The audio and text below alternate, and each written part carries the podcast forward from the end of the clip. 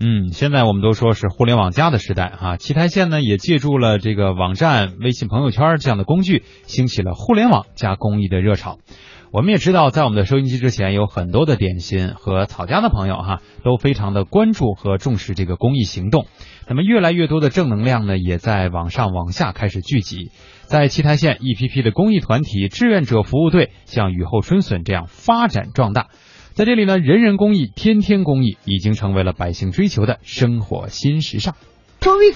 一大早，奇台县广联爱心联盟志愿者吴杰辉来到七户乡东塘村看望李月武老两口。这次又送来了鸡苗饲料。李月武的儿子因车祸背上了几十万的债务，儿媳离了婚，留下一个小孙子，由老人照料，生活捉襟见肘。现在有了鸡苗，李月武正盘算着卖钱后修建个大型鸡舍。有种本事的帮助我真真是感动。收拾好了，我们老两口子想重修一个大型的鸡舍，我的鸡舍的梦就能做了。吴杰辉给贫困户送鸡苗，不仅仅是一次扶贫善举，而是一项网络众筹，爱心入股。按照每份爱心股五百元，每个贫困户需要两千元算，可一人包户，也可以多家结合，待脱贫后收回爱心股份，再帮助其他贫困家庭。消息一出，吴杰辉的手机成了入股热线，定期过来看看我们的鸡苗养的怎么样，还得帮他报销，要叫他们养大一点，多卖点钱，叫他们多挣点，所有卖的钱全给他们。出租车队的后来又带了下去。哎呀，辛苦了，抢我们给钱送一个。全民公益日这天，爱心格子铺负责人樊兴国和爱心出租车队。队一起把微信朋友圈里捐赠的上百件衣物送到了五马场乡红星村的爱心超市，新皮鞋、新书包、米面油等爱心物品摆满了整个货架，只要有需要，村民就可以免费挑选。看到村民们满意的笑容，樊兴国心里也暖暖的。只是自己随手的一个举动，但是却帮到了对方，所以每次都觉得特别有意义。后来就有越来越多的人就找到我，也会送过来一些衣服、日常生活用品，包括书籍，这个四五万件。全国学雷锋示范点，其他。人网创始人王新寿身患强直性脊柱炎，身残志坚的他，在二零一一年七月创办了奇台人网。五年来，网站根据收集的线索，主动走访调查并联系商家，发动网友对近百名困难人士进行了救助，每年帮扶的社会公益资金达七万元。王新寿说：“搭建网络公益平台，线上发布求助的信息，线下组织企业商家进行社会公益活动，线上线下相结合，全社会的力量去救助他们，奉献爱心。”二零一四年三月五号，奇台县全民公益日活动正式启动。自此，每月精心设计的主题活动，通过一百四十二个志愿者服务队、十个公益协会等各类团体常态化推进。奇台县委书记李星光说：“人人做公益，人人讲奉献，就要从小事做起，从我做起。”从家庭做起，这是践行社会主义核心价值观最生动的课堂，也是最丰富的实践。如今，昌吉州志愿服务队已接近一千支，注册志愿者超过六万五千人，全民公益活动已在各地推广开来。在吉姆萨尔县吉姆萨尔镇满城路社区，七十岁的曹永梅手里有一本特殊的存折，打扫卫生，帮助旁人，一直一直从内心存着存起来了，很欢喜东西。多少有的还帮助旁人，先有旁人后有自己嘛。